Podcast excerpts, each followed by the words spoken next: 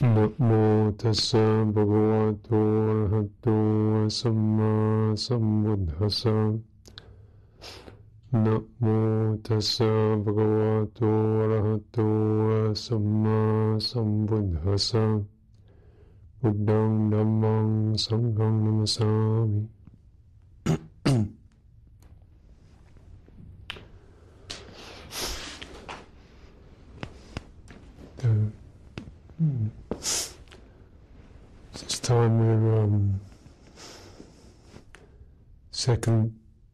of the retreat coming to a, to an end, uh,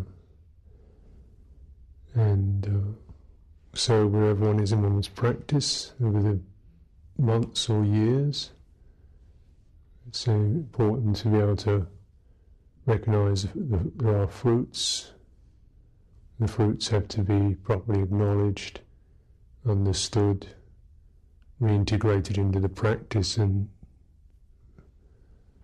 the, uh, so the loveliness of it, the fruits of the practice, even kind of small things, even the small fruits, are to be recognized because we tend to always think of big picture and end of all problems and you know complete flawless samadhi or nirvana, and you don't re- recognize the fact that my brain was a little more patient than one was 10 years ago, or something like this, or, you know, to, be able to acknowledge and recognize the, the tangible, specific results of practice. So if we don't do this, then we lose touch with what's lovely.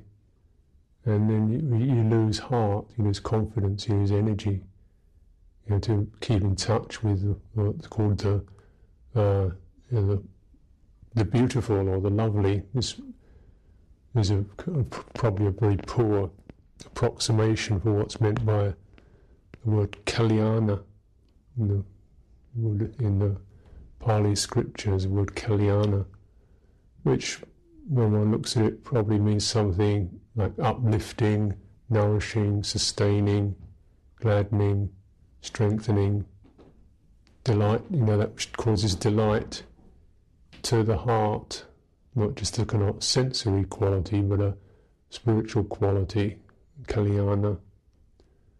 And so, that, of course, this phrase is, uh, the, we chant it in the Dhamma, is called, uh, which is kalyana in the beginning, kalyana in the middle, and kalyana in the end. It's the same abiding quality. It's always got this loveliness to it, right, even right at the very beginning.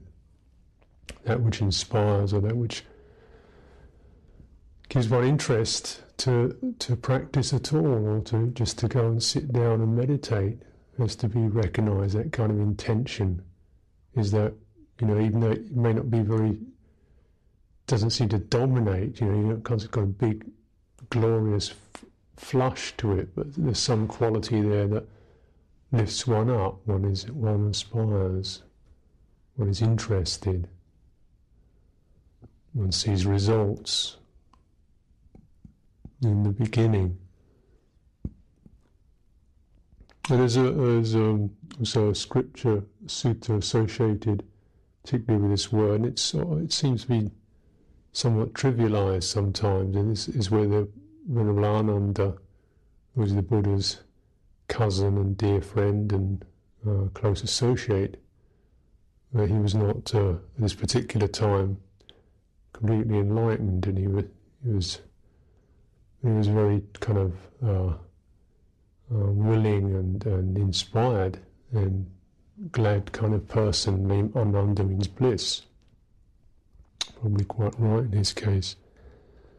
And he was saying, oh, one day he was very uplifted by all his fellow disciples, and he was saying that it's just to associate, to associate with association with these good people like this, the Kalyana Mitta. This is this is must be at least what half of the practice is about, association with the lovely. And he, of course, is referring to, to people, to the fellow uh, practitioners. And the Buddha said, Oh, no, don't say that, Ananda. It's not half, it's the complete wholeness of the holy life. It's association with what's lovely. Often people leave it there thinking, oh, this means the Buddha really thought that to have good friends in the holy life is that's what it's all about. And this this would be rather unlikely actually, um, as the Buddha tended to occasionally rebuke Ananda for his fondness of company, and say, you know, you need to develop more practice on your own, Ananda. Um, so it's unlikely that the Buddha would actually be backing Ananda up, who wasn't even enlightened at the time. And the Buddha, then he, the Buddha goes on to say that uh, association with the lovely comprises cultivating the Eightfold Path and cultivating it dependent on detachment, dispassion, cessation, and complete relinquishment, self relinquishment, which is much more the kind of thing that Buddhas say.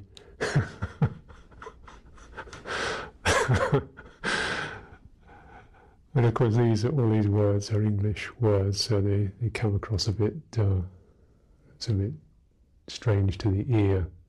How cessation can be lovely, for example, relinquishment, and it's, so. But then, uh, and there are many occasions. Uh, there's a whole this this particular sequence: detachment, dispassion, cessation, relinquishment. It's applied to also the enlightenment factors through a whole series of suttas, time and time and time and time again. It does seem to be one particular system, uh, device that the Buddha used, one particular pedagogical um, kind of analysis that he used to describe the growing of the practice. And he used the phrase dependent on dis- detachment, dependent on dispassion, dependent on cessation, and ripening or maturing into complete relinquishment.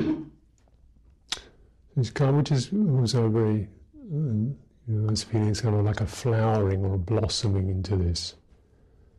And of course, when we, the English language perhaps doesn't do it credit, we tend to, of course, see things very much from the, the you know, the position of the sensory realm or the where things seem definite and solid, and there's there's objects out there that are real, and you know, so that this kind of the Buddha's mind is really turns things inside out, and he sees that, that actually the phenomenal world is empty, um, and it's the emptiness that is the real fullness, and the beauty is the clarity and the transparency and the incredible f- uh, fluidity and fluency the emptiness allows. If things are, are phenomena are empty, this means that there's a real possibility for any kind of creativity to be expressed. We're no longer locked into a finite world.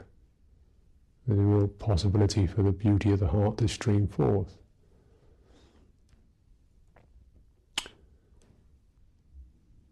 And this is, this, then the Buddha said, this is what association with what is really lovely is about. So when you consider this, the Eightfold Path, and then uh, the way to cultivate it, mm.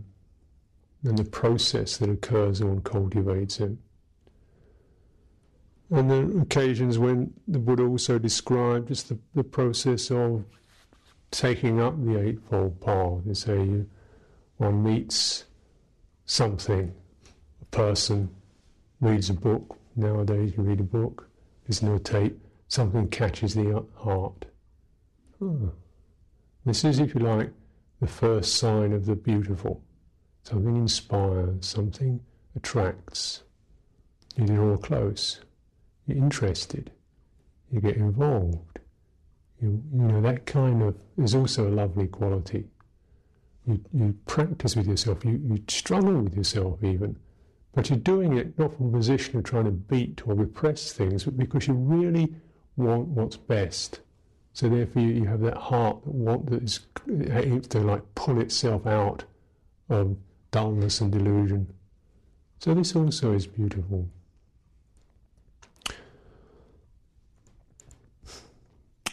And in terms of practicalities, then the Buddha would say, well, you have to develop the Kalyana, you have to find the Kalyanamitta.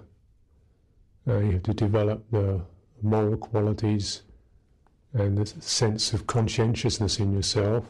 And the Kalyana Mitra, or the, lovely friend, is the person who reminds you of that, who keeps that in mind for you. Doesn't necessarily mean it's not really like a teacher. It is a kind of teacher, but it's also an exemplar. Someone who reminds you of that. You see, even see them or think of them, and you feel, oh, that's. It, it just suddenly your mind attunes to those core values that are your own. It's like you're being tuned again. Oh yes, you, know, you went out of tune and you got tuned up again.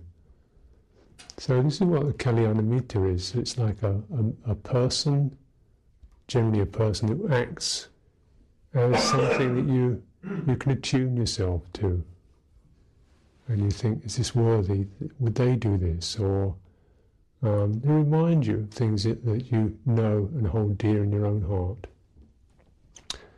So it acts as the kind of repository of one's core values, and this is, say, what the, the Sangha, specifically the Samana Sangha, is about, specifically. Of course, one may have that in lay life, people who remind you of these things, but actually as a whole kind of emblem, the Samana Sangha, which actually, you know, dresses in a particular way, brings forth certain qualities, acts as that particular emblem.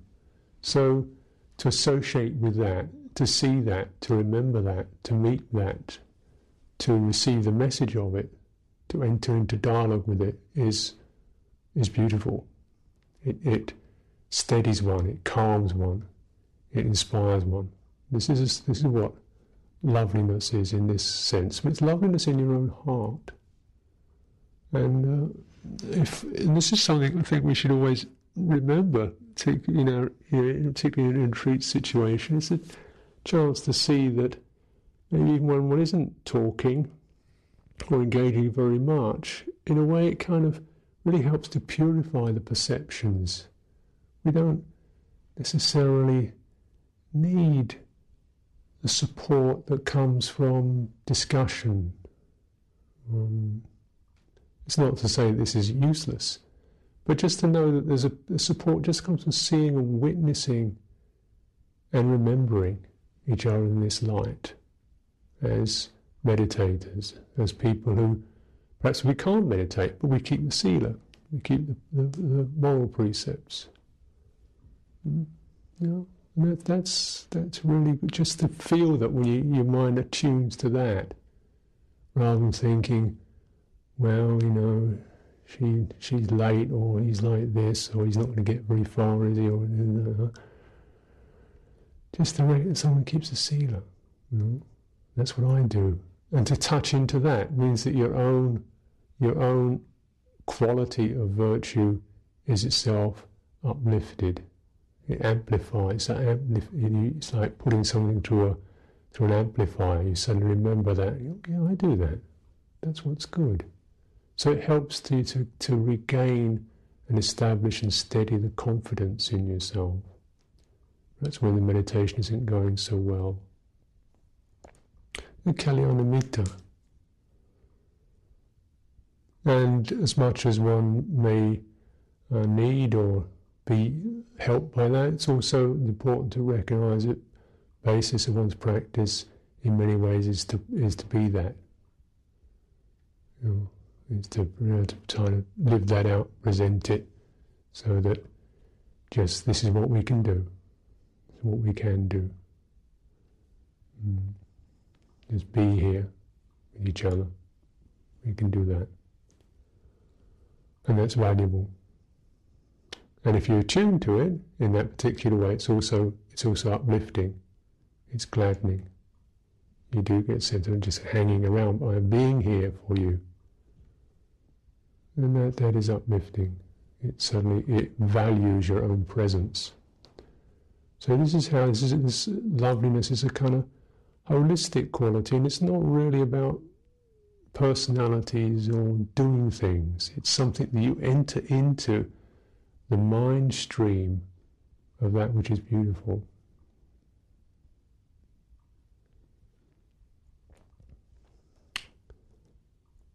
Now, I suppose the particular meditation practices are always um, prefaced by this quality of viveka, which is that, first of all, it's, it's a sort of sense of standing back from unskillfulness, you know, standing back from it.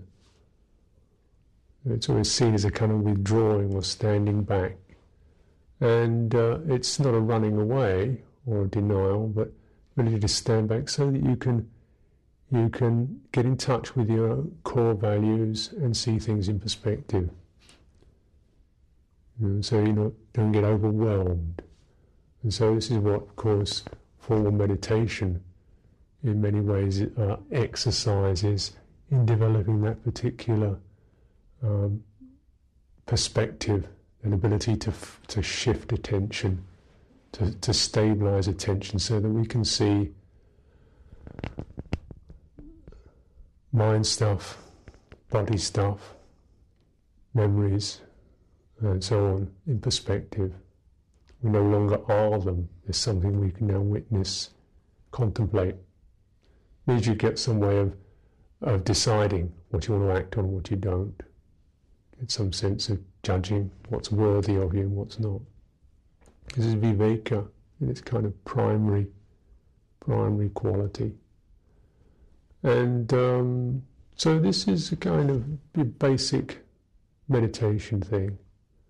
So when you focus on a particular meditation object, like a sensation in your body, word, mantra, light, sound, breath, then essentially that ability to to start, get a position, a point, steady watching, one would say this is the ability to establish and sustain that quality of viveka, which has to be done through through uh, energy.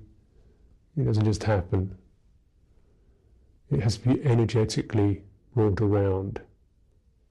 And the kind of um, application to that is uplifting.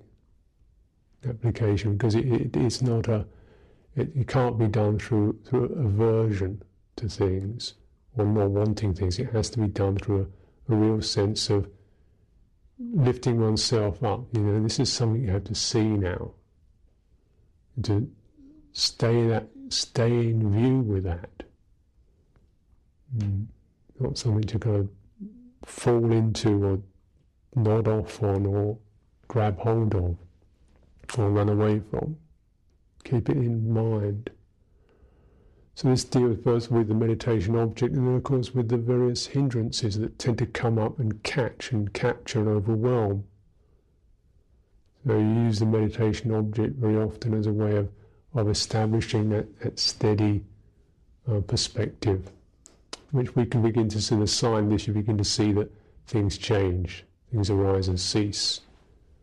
And you get this kind of window of impermanence, of the real, the real uh, fruit of impermanence as you begin to see points, if you like, in that flux of mind where there's a moment of emptiness where something stops, where a, a mind flow stops, or a mental activity stops. See the ending of something. You're following the breath, you're kind of able to see, follow the ending of the breath, and then the end of the breath.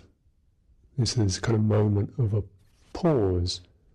The mind is quiet, and you get that kind of. Uh, you know, you're able to recognize that. Experience, there's a certain lightness about uh, the experience of, of anicca, impermanence. It's flowing, and it presents these kind of windows into a realm that, that most people ordinarily wouldn't have any language for, even acknowledge. I think it's just, you know, imagine life is just continual wall to wall noise or activity. There aren't breaks in it. Um, but this is this viveka is not, at least in this sense of the word, isn't really a. Uh, it's to be it's to be valued.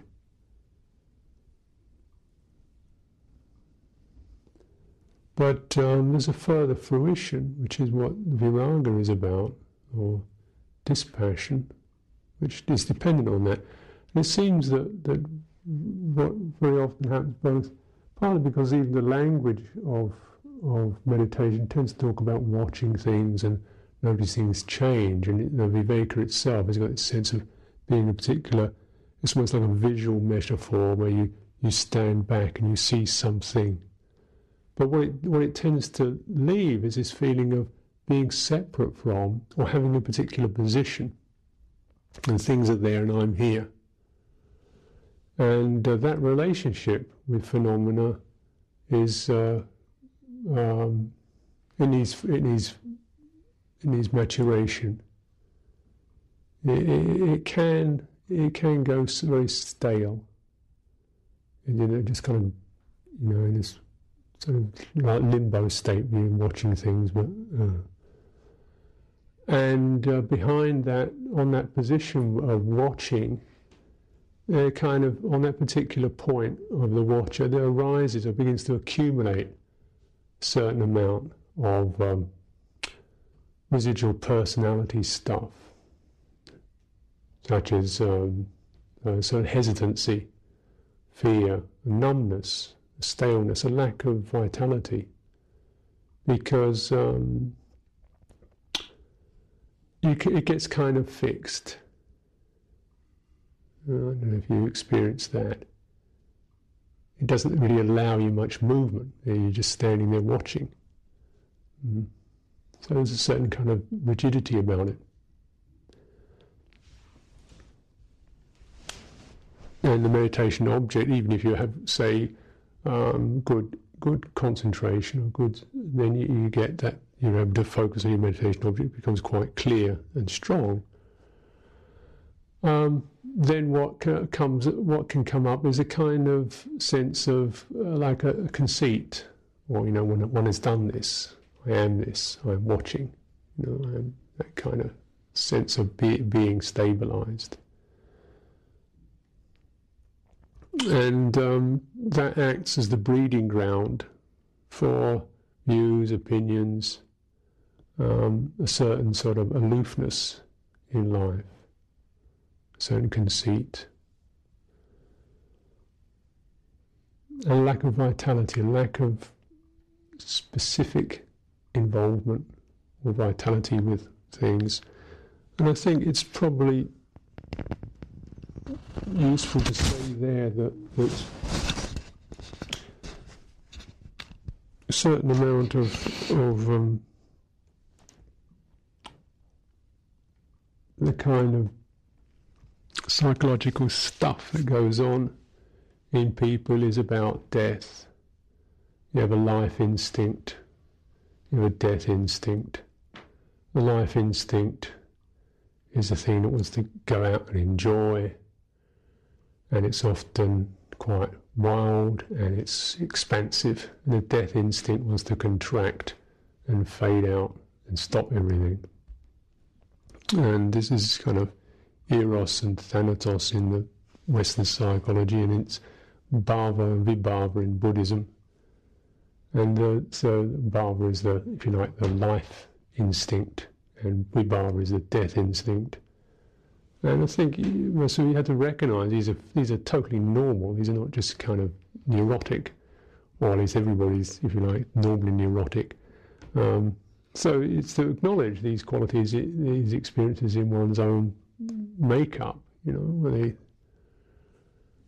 and um, we tend to eh, live in a, a time when the, the, the, eros instinct, the life instinct, is pretty uncultivated. I mean, it's not it's not matured. It tends to be quite silly and greedy. It tends towards greed and selfishness.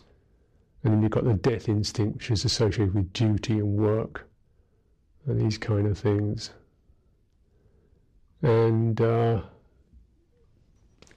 depending again on one's own personal conditioning, you can probably find all kinds of um, personal uh, attitudes that fit in with those, and probably there's people who become monks and nuns probably got a good amount of death in them. Because it, tend, it can be that which attracts that particular thing, get away from it all. And then words like cessation, extinction really appeal to the, the, the drop dead, um, get out of it sort of attitude of mind. you don't become a monk or a nun in order to have a, you know, because you're kind of full of erotic delight. It's about. So this quality of of, of um, delight, really, the erotic instinct, is that which has to be acknowledged and also directed into into practice. It, um, it's the difference between desire and energy, if you like. Eros is normally caught up with wanting rather than appreciating and fulfillment. And it's this process of association with the lovely that really means the lovely is that which actually takes on that particular eros energy. It, it, it, it is the Dharma channel for it. And it's, I would say it's impossible really to be able to sustain a holy life if one doesn't, if one can't make that connection. Yeah. It just gets, you know, if you're just into death all the time, it gets a bit difficult.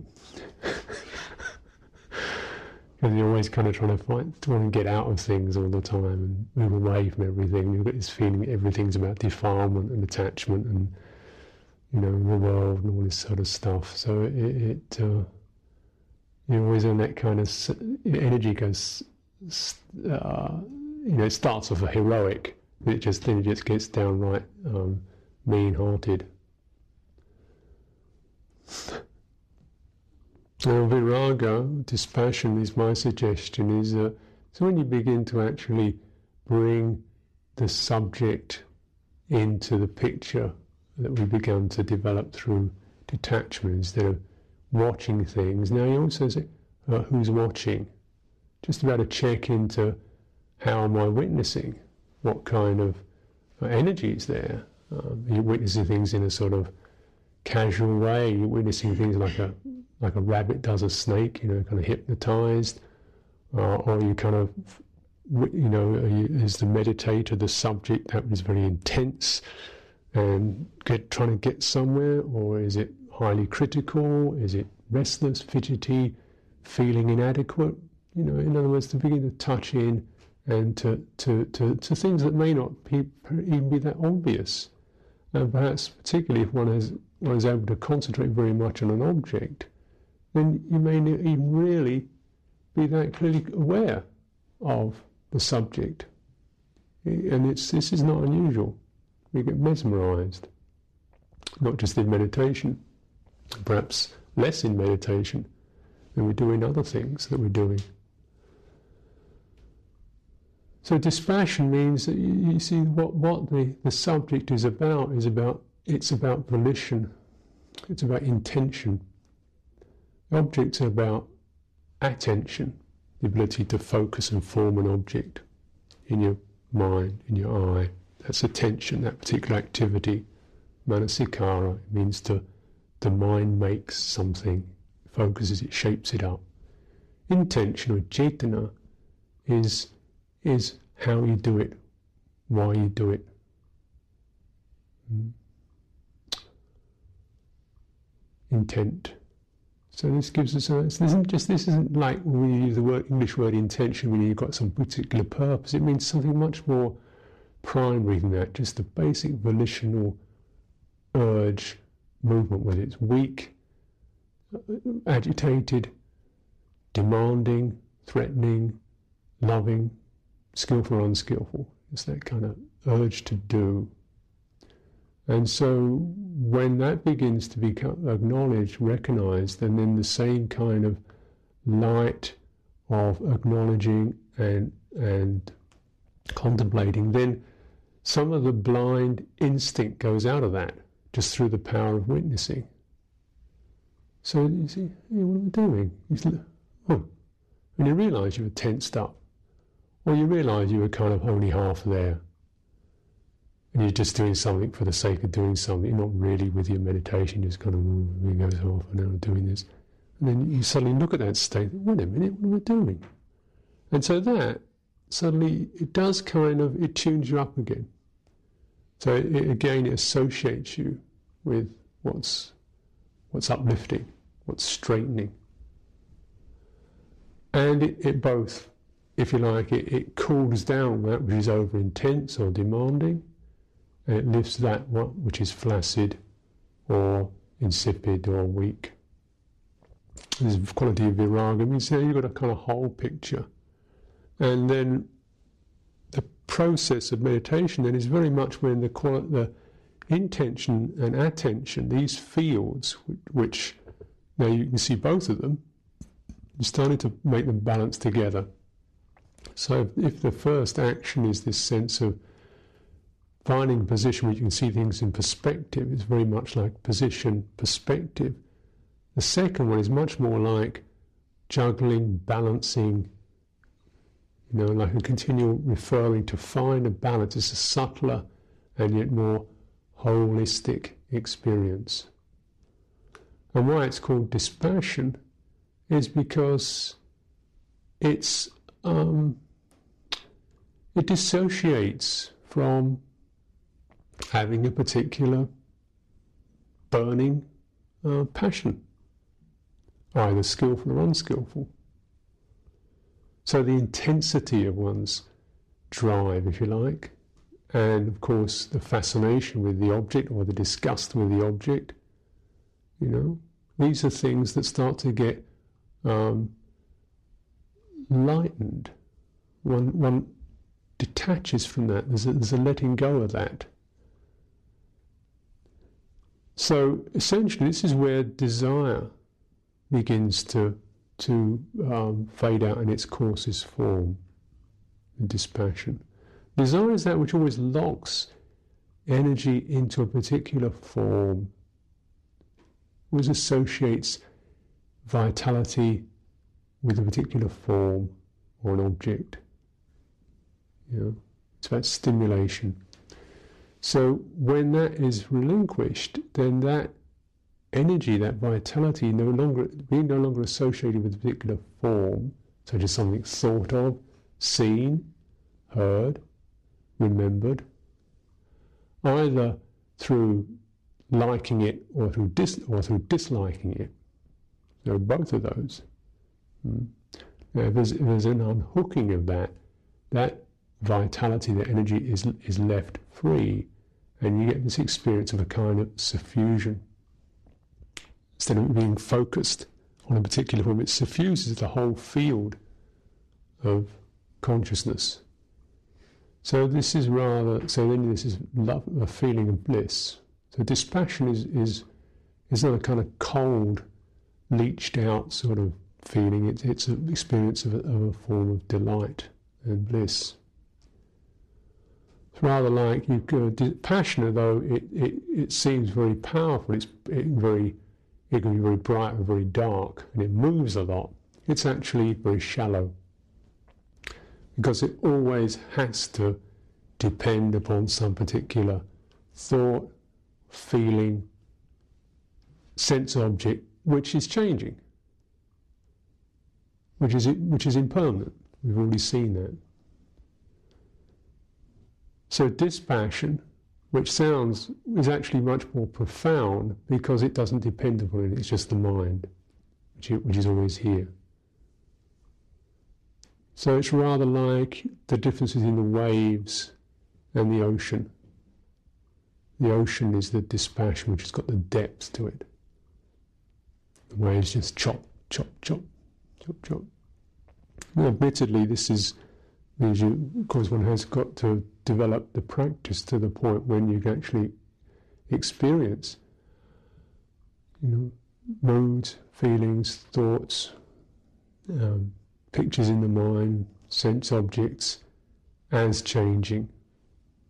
So it's not to mean, you know, this means it comes from having cultivated viveka. So you begin to see the changing nature of this.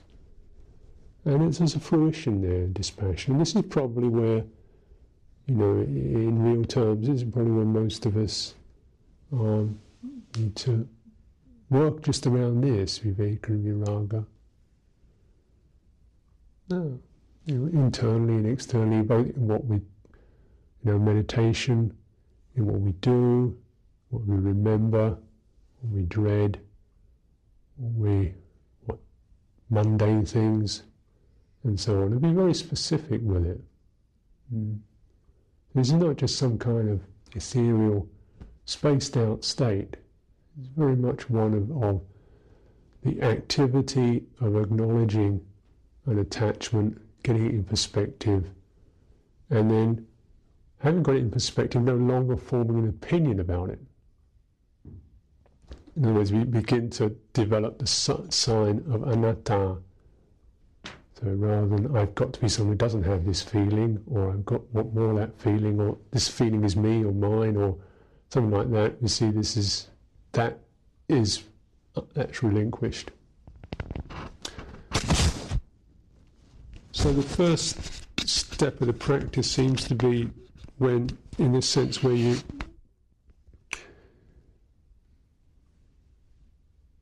you recognize everything here is me, if you like, look at it that way.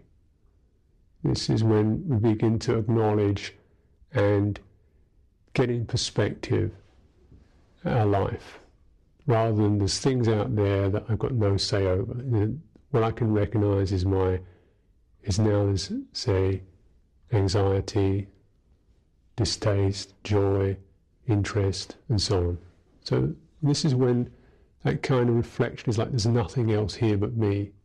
So when we bring that reflection into the mind, it, it kind of it means that the the transferring the vitality and responsibility of our lives to other people and external situations, that transference is, is stopped. So whatever's happening, I'm the, it's here where the liking and the disliking is. So this is a reflection, like you know, I was using myself, there's nothing else here but me. So, I'm like an egomaniac, but it doesn't mean nobody else counts. It means that I'm trying to work very immediately with what I'm putting forth, no matter what anybody else seems to be doing, what I'm not putting forth, also what I am interpreting and out of situations. It's my interpretations, my projections, my responses. They're happening here. That's the first. You see, then you get the sense of, right, now we can cultivate some detachment. That's detaching it from that transferred state into this. And then, and then now what if that experience now we begin to look at as say now there's just forces and energies moving. So I'm not here either. there's nobody else here, I'm not here either. It's just these particular karmic energies and forces. So then this is the possibility for viraga, when there's that deep deepening and, and cultivation of this sign of anatta. So when we say I'm not here, what does that mean? It means there's a physical form, which happens momentarily in consciousness. There are, t- there are thoughts and impressions that happen momentarily in consciousness. There are moods and instincts, there are drives and urges, there are deflections. Now, particularly when we've got these kind of situations where you know you, you think you're doing one thing, say you're meditating, and around the edge of all this meditation is this kind of nattering circle of onlookers and if you get this, you meditate, there's these kind of little things in the background going, yeah, I'm sorry,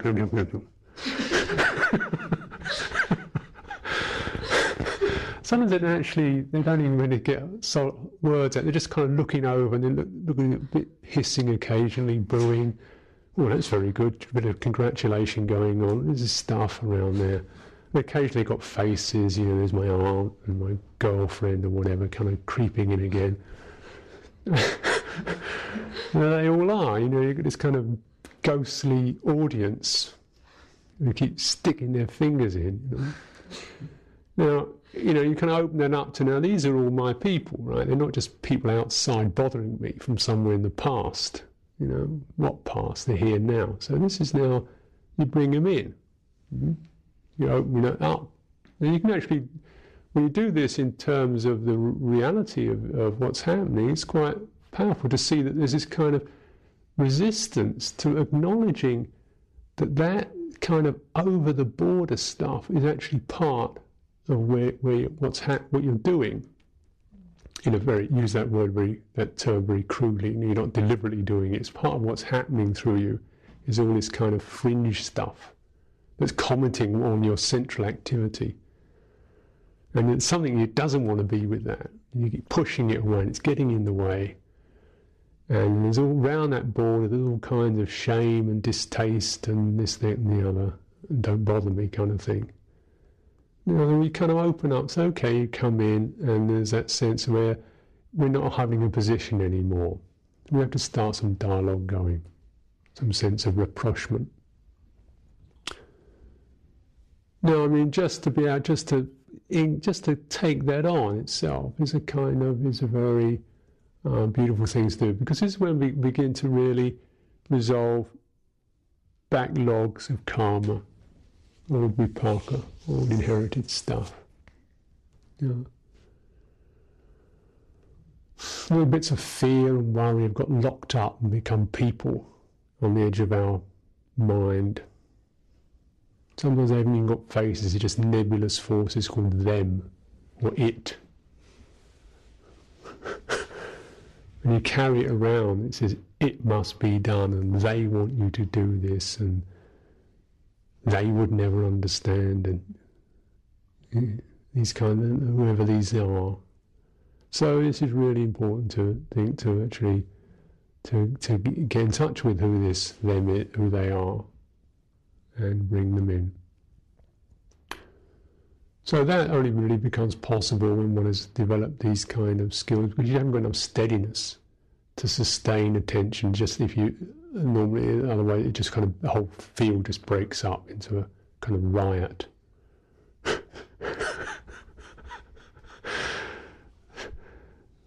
so, well, to be able to do this is uh, is a, a, sign of some kind of uh, some sort of fruition. And then, that, then over that whole thing, looking with equal eye, if you like, or receiving with equal heart the things that I call me and the things I call not me, the things beyond the border, the things in the centre, mm, with e- e- equalizing. So this is where this is dispassion, and the result of it is a kind of wholeness that all there's inner division is, is begins to be dissipate and you get a feeling of completion and wholeness. Now this is, I think, quite important. You know, when you the complaining mind, the muttering mind, the little weeping mind, uh, you know, the whinging mind. Actually, to kind of bring bring them in with, uh, with generous hands. There is a, you don't you don't you don't concentrate this stuff away. You don't stare it down. And um, this is where you regain the vitality, because as long as you're in divided inwardly, as long as you by shame or by fear or by dismissiveness, then bits you the bit you've got blocks in your energy system. You don't have, vit- you don't have complete vitality there. So the irony of it is that one has actually begun to acknowledge this. You get a, a, a, the fruition of it, of that particular generous and skillful action, is you get a sense of relief and wholeness. And this, in terms of, of uh, also of a meditation theme, um, say if you're doing something like anapanasati, you, re- you begin to recognize that the process of developing sati of, of mindfulness means you're able more skillfully to steer towards a meditation object, see it, pick it up, attend to it, focus on it like that. And then, then calming so that this process of the perceptions and feelings, the chitta sankhara, the things that arise around that particular object are calmed and recognized. And so this is what we call the viveka. And, and you, you still you have quite a clear experience of a meditation object, like a breath or a light or a sign or something like that. It's a particular point. And then with anapanasati, you get into this kind of stage where you actually start to recognize the chitta, which is again this the subject, the the the, the intending, the the the, uh, the, uh, the intent, the subject of the mind. Recognizing that, and then steadying, uh, gladdening it and steadying it, sensitizing to it, receiving and steadying to it. And at this point, when you do that, the, the meditation object actually loses its definition. You don't get such a clear sense of watching a particular point. The meditation object suffuses the mind. So then it no longer, is you can't really call it a breath anymore. It's just, there's a suffusion of a kind. So this is the, the gladdening of the mind, is when the, the meditation object completely fills the mind. It's no longer an object. you've got a ground consciousness which is just bright. It's the, the gladdened mind. So this is so this is these are some examples of the experience of wholeness, both in terms of dealing with one's thoughts and, and feelings, and also dealing with the meditation object. You get basically a unified mind. So this is um, blissful, blissful and wholeness. And what may be perhaps academic is to just to recognise that this it's not a completion in itself, not a kind of complete end in itself. Wholeness, of course, is a valuable and beautiful experience. Um, so this is what we call the pure mind or the one mind, experience things of oneness.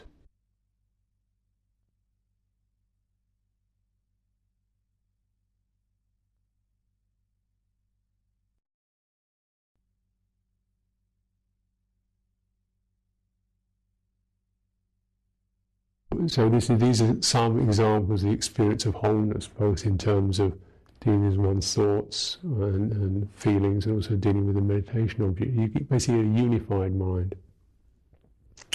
So this is um, blissful, blissful and wholeness. And what may be perhaps academic is to just to recognise that this it's not a completion in itself, not a kind of complete end in itself. Wholeness, of course, is a uh, valuable and beautiful experience. Um, so this is what we call the pure mind or the one mind, who experience things of oneness and uh, purity and delight. But it acts as the, the ground for the arising of consciousness in that particular mode, or in brief, rebirth. Um, so it's called like the rebirth in the pure, pure abiding, um, which is not a bad idea, really, better than where I was born. but uh, no, there's a, there's a further beyond that, and when it it, um, it seems to the process where this you're going to move into cessation is when that, that experience of of wholeness is actually established and steady, so that you're not getting excited by it. It's kind of steady. There's a, there's a cessation of activity around it, and of course, anything that's that's delightful or blissful brings with it the subtle suggestion I am this, I've got this, I'm here. You know, maybe just I'm, or just sense of being here, and and then the tendency to to to delve into it and to to cleave to it, to um, you know to delight in it. So this is where the Buddha is saying even equanimity is something you don't delight in in this kind of digging into it feeding it, feeding on it kind of thing. So it's the cessation of that particular tendency.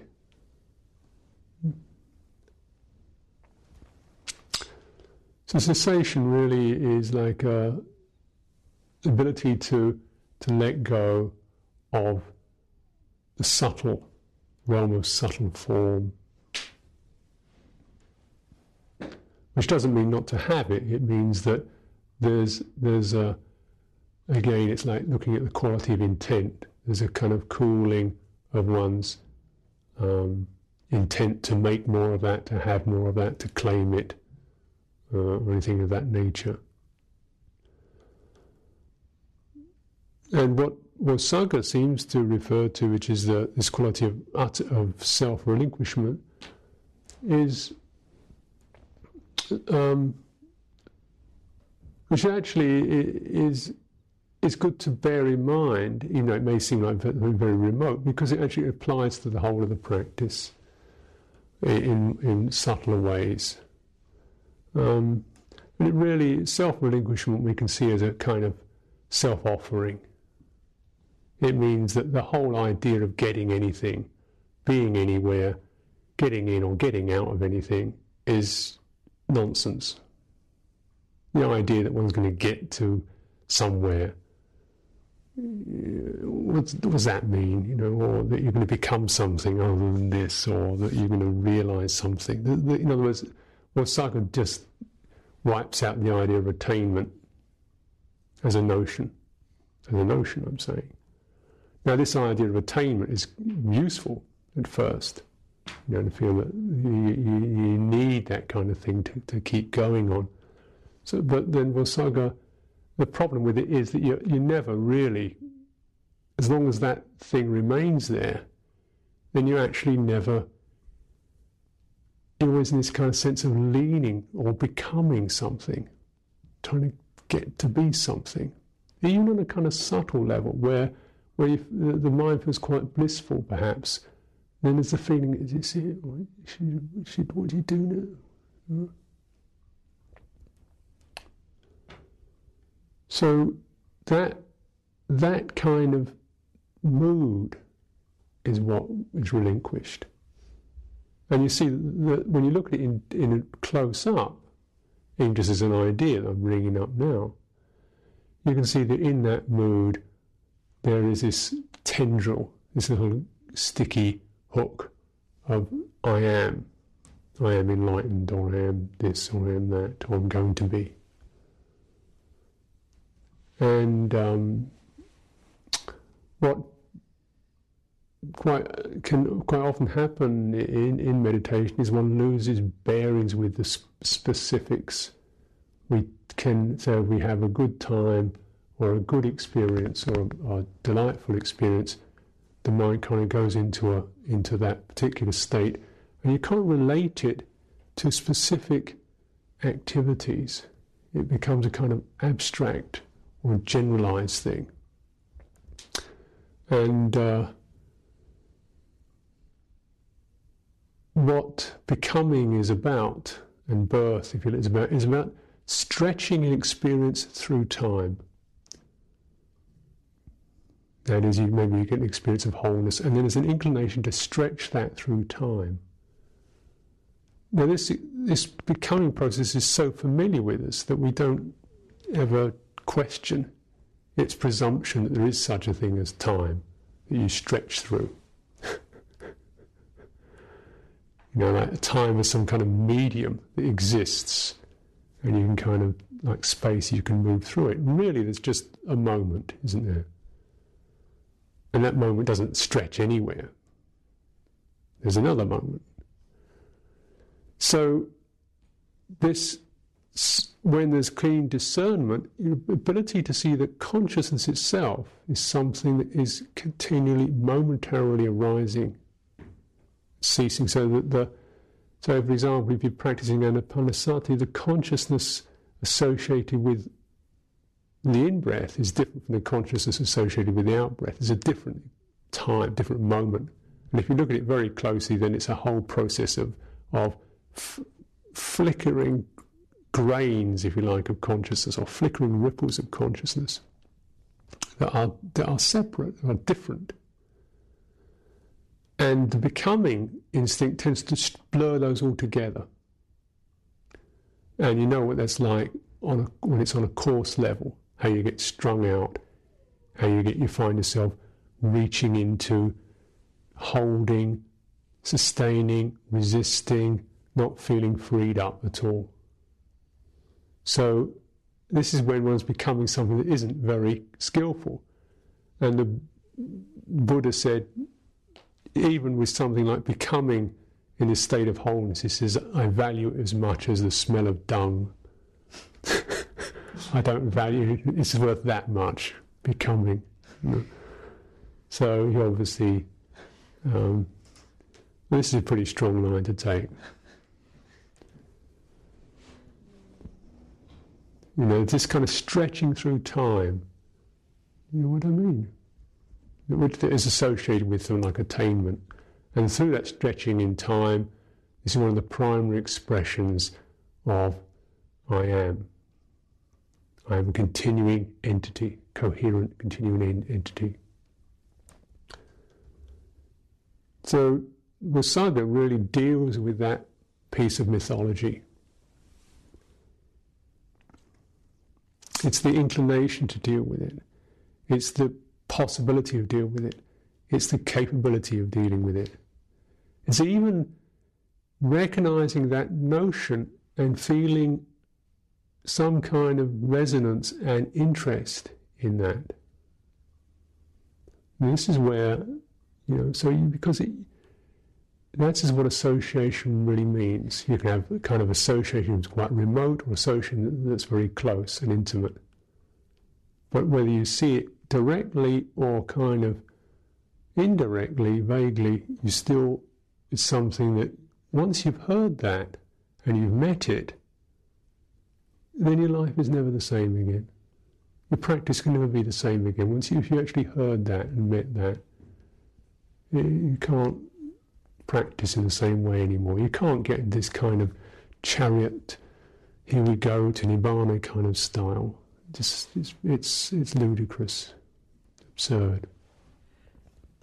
So then you, what it means is you really see that what's important is now specifically this particular time, and it's, whether it's world of form, subtle form, mundane, you know, whatever you like to call it. These are just descriptions. And the beauty of that is that um, you see that the heart of it is always this self emptying.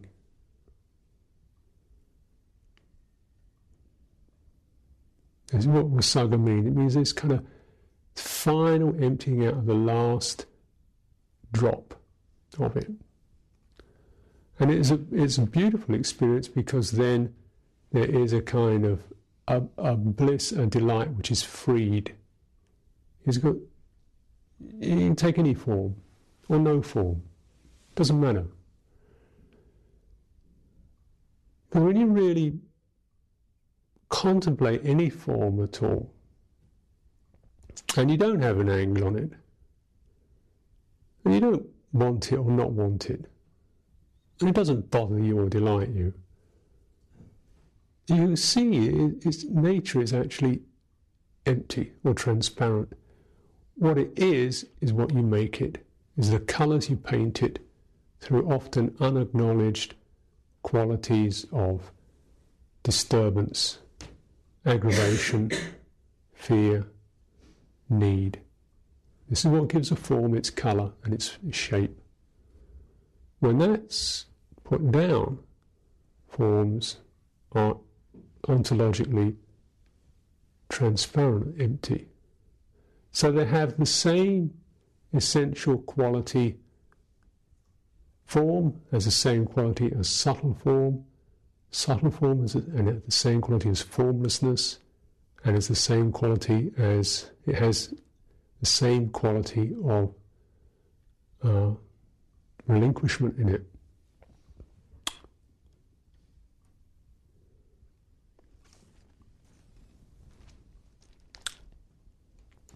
So this is the, the abiding in emptiness or sunyata is this.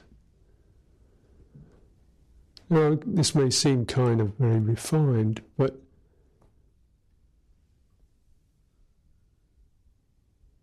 you see that what it's actually pointing to is there is a continuum, this mind stream of, of emptiness, of deliverance, of freedom, is actually present in all things. Now, even just as a kind of, even just as an idea that you check out with something specifically, and you see what is something other than my opinion, my feeling, my reaction, my intent. What is something other than my shaping of it? In other words, when all, if all that were put down or diminished, what is a thing? And then you begin to recognize that this is very much the case. You get a taste of that freedom. So this is the, the we begin to what the Buddha himself said that above form and refined form and subtle form and formlessness. You see, this is the best thing to feed on is refined, subtle form. But the deathless is the not feeding or not clinging, the, that which does not depend upon. This is deathlessness. It's just this. So, any time, in any situation, that we do not feed upon, we do not depend upon, we do not cling with either fascination or aversion, then we are touching into that basis of deathlessness. So this is why this is where the, see, this is where the kind of you get a feeling for the total field of practice, how the Dhamma this quality of kalyana, the beautiful, is actually inherent in all aspects of the Dhamma because the quality of deathlessness is inherent in all Dhammas when they are properly apprehended and not clung to. So it means that we then have that kind of confidence to really apply this to the specifications of conventional existence, which is where it, it takes on its real sacredness. To begin to bestow rather than to seize.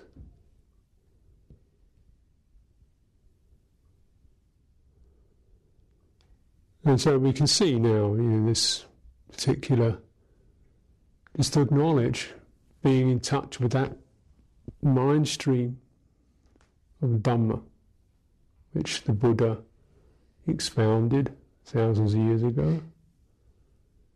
Same mind stream, same essential experiences, same essential problems, same essential deliverances, same essential feeling, that particular mind stream. This is to associate with what is beautiful. If we do this, then our lives, however we do it for a little bit, can, do, we can get a few bits of it, our lives are not wasted. We have cultivated, we have stepped into the stream, and then you don't, you don't go out again. You don't, it's not wasted. Fruits always bear seeds.